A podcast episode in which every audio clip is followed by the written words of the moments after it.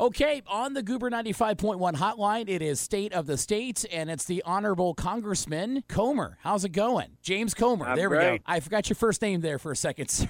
I don't know why. That's all right. Uh, so, That's hey, right. it's been a busy week for you, and I've got some things I want to talk to you about today. But first, let's get to this uh, th- these stops you've been making. You've made nearly 50 town hall stops recently, and you're currently on the road with a slew of brand new stops. Uh, could you just tell us where you've been and maybe some cool stories along the way? Well, I've been in uh, this week. I've been in Murray, Paducah. I'm on my way to Henderson now, so I'm in the far western part of my district. Uh, but you know, I have 35 counties. Of course, I live in Tompkinsville, but uh, we just try to cover as many counties as as possible on days when I'm not in Washington. And uh, the town halls are a great way to invite people in to uh, talk to the congressman if they have uh, questions or concerns. I uh, do it in a public setting and very transparent way and try to answer the answer the questions or listen to their concerns. But uh, when you have 35 counties, it's it's just uh, it's great to see the uh, rural atmosphere of, of Kentucky and and listen to everyone's uh, opinions. It seems like uh, everybody has a different opinion, Yeah. especially when it comes to the president. But uh, it's just been a, a great experience over the last two and a half years. I'm enjoying it. Okay, and um, let's uh, let's move on to this. Uh, I'll, edit this part out.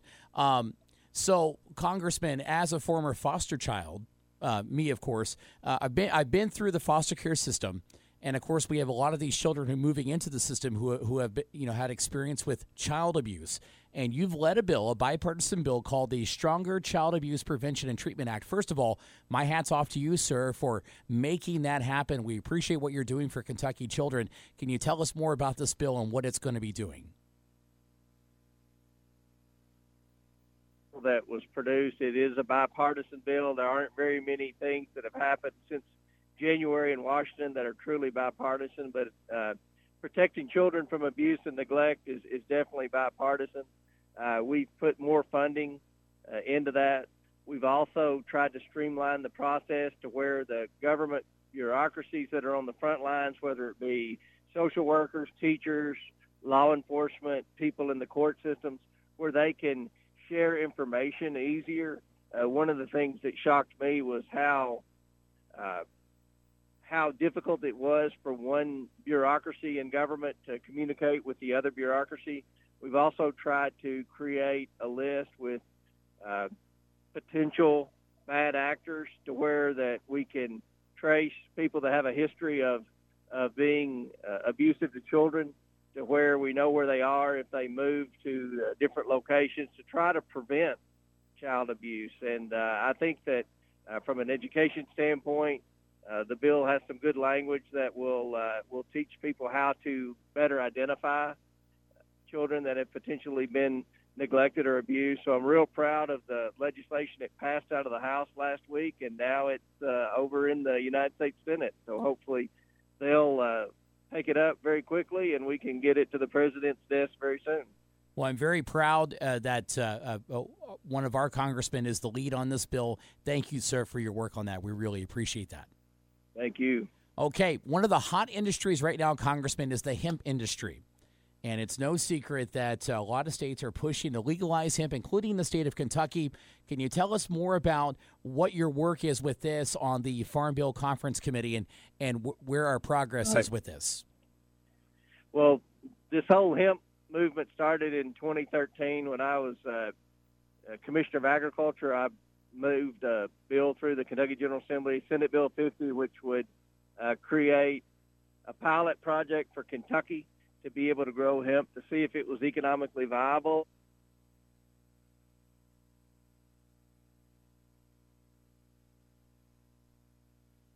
Uh, are you still there, sir?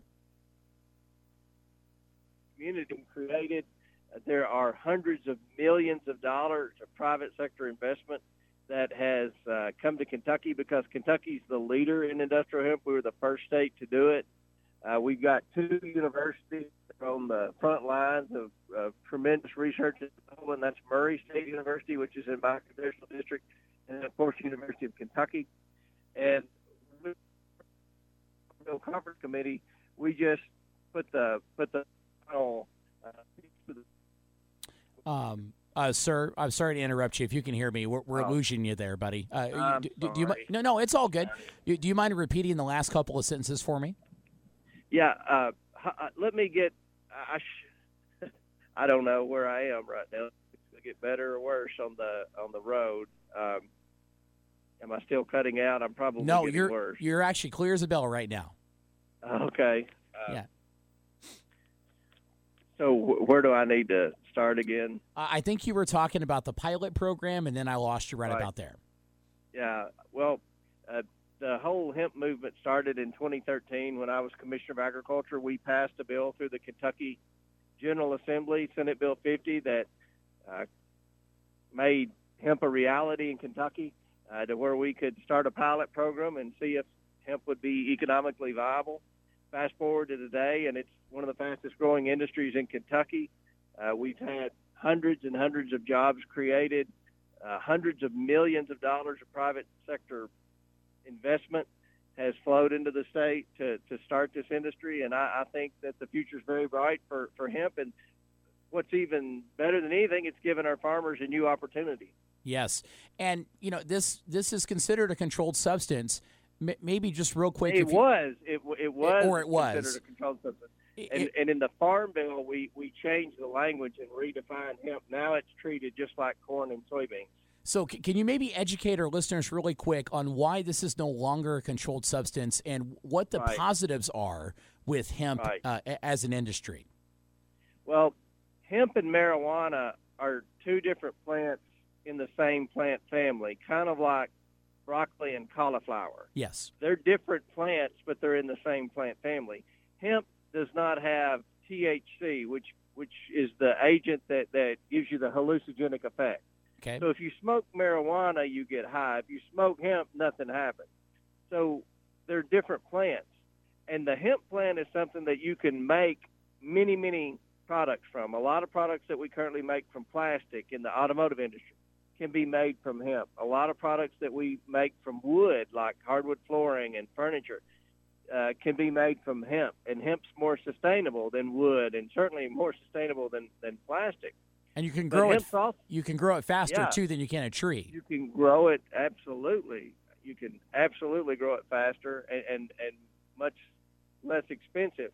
And also in the pharmaceutical industry, hemp is becoming a uh, a really good alternative to prescription drugs and to chemical compounds that make up prescription drugs. So you're seeing a lot of hemp oil, which is being advertised as CBD oil. That's cannabidiol oil.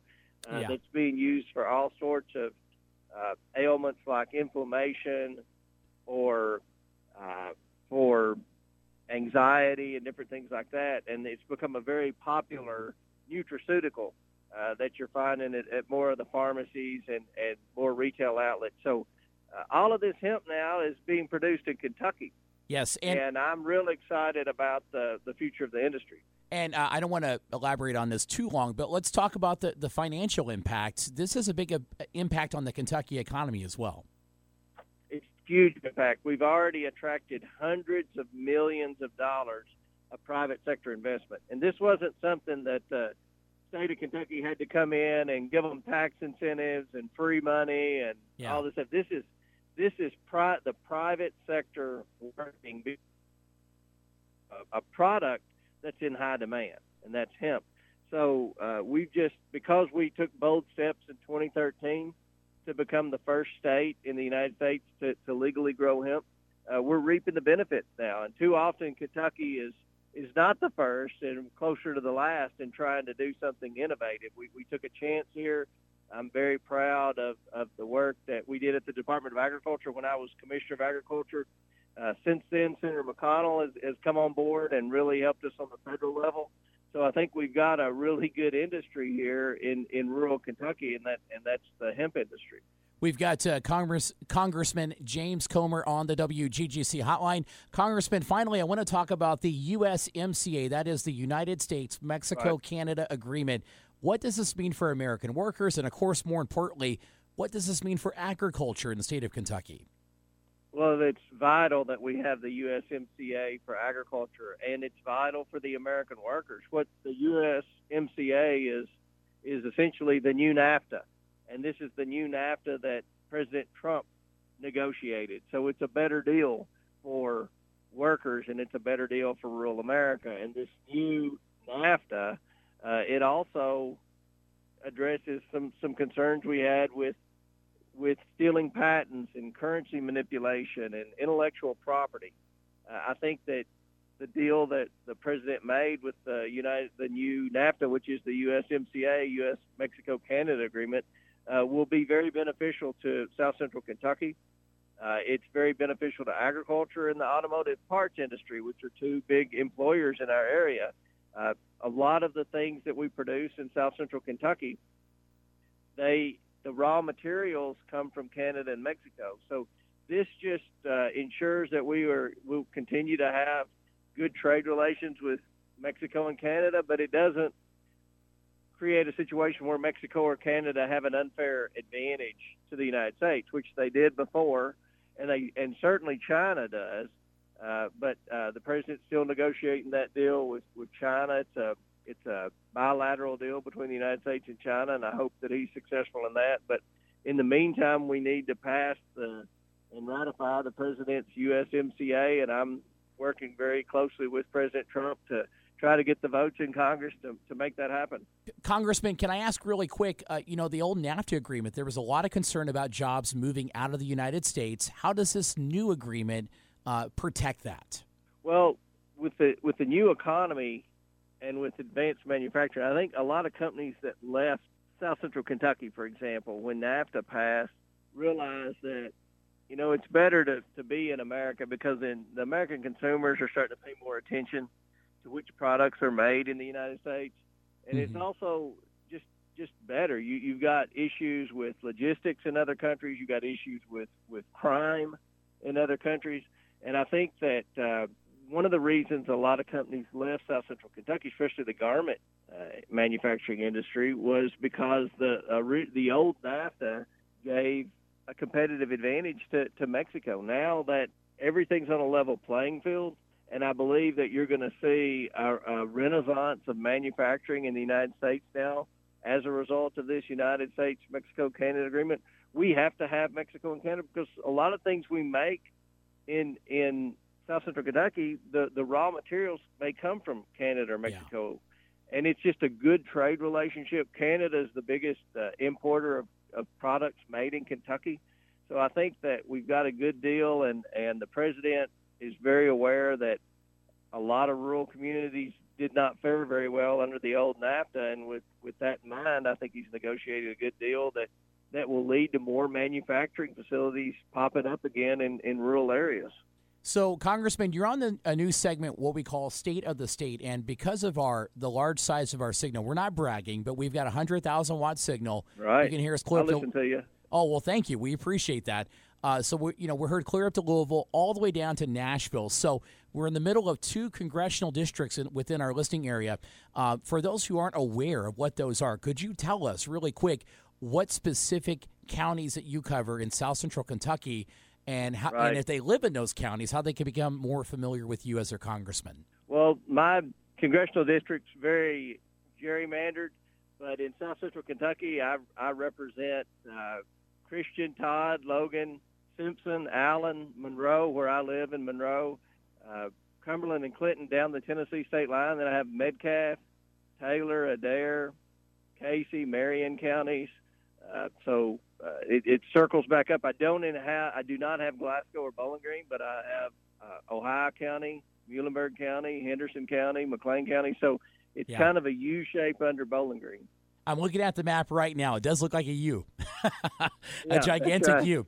So you're two and a half years into your term, and uh, you've you've made a lot of headway in Congress. Can you just kind of tell us what the journey's been like for you, and maybe some things that you're proud of in that two and a half years that you would just like to highlight for us? Well, people that know me know my background's in Frankfort. I was a state representative for 11 years. I represented Monroe, Metcalfe, Cumberland, and Green counties. Uh, then I was commissioner of agriculture for four years, so I had 15 years experience in Frankfort. I, I end up in Washington. Washington's very different than Frankfort. Uh, Frankfort, everyone knows everyone. It's it's small and cordial. Washington is not. It's it's big. I tell people the biggest problem with Congress is there are too many congressmen. Uh, every member of Congress is is you know trying to uh, pass their own agenda. Uh, they're they they have their own goals, and it, it's it's a lot harder to get consensus in Washington, but I've tried to focus on issues where we can uh, get agreement. Obviously, my work last year was was with agriculture and the farm bill. The farm bill is something that comes around every five years. I'm one of uh, five members of Congress that that actually is a farmer, so I've got to step into a pretty good leadership role in, in agriculture upon arrival in Washington just because there weren't very many people that had agriculture background nor any interest in agriculture. This year, I focused on uh, a lot of uh, family issues. We're focusing on, uh, as you mentioned earlier, child abuse and prevention. Uh, we're also working on a bill with the AARP and several uh, senior groups that's called the Older Americans Act that I think uh, I hope we can get agreement and, and it will be very beneficial to a lot of our senior citizens in the area. We're uh, working closely on programs that benefit the school nutrition programs and, and things. Uh, you know, I represent a, a poor area that, uh, you know, first of all, we need we need jobs, and we focus on cutting taxes and reducing regulations. But we also have a lot of people that that need a little help. Uh, yeah. you, you know, children can't help the financial situation that they they were born into. Older Americans that have worked hard and retired uh, always need some some help. So that's kind of what I'm focusing on this year, and I I think we'll have some success with that. And finally, uh, at the end of every segment, Congressman, we just allow you to sound off. Uh, what's been on your mind? What's something that you just want to uh, send out as part of your message to everyday Kentuckians that are interested in what you have to say? Well, I'm really honored to be a representative in, in Washington. I'm a big fan of President Trump. Uh, get to talk to President Trump fairly regularly. I think he's trying to do what he said he was going to do when he campaigned, and I've enjoyed working with him. And I think that uh, if you look at the economy, the economy's strong right now.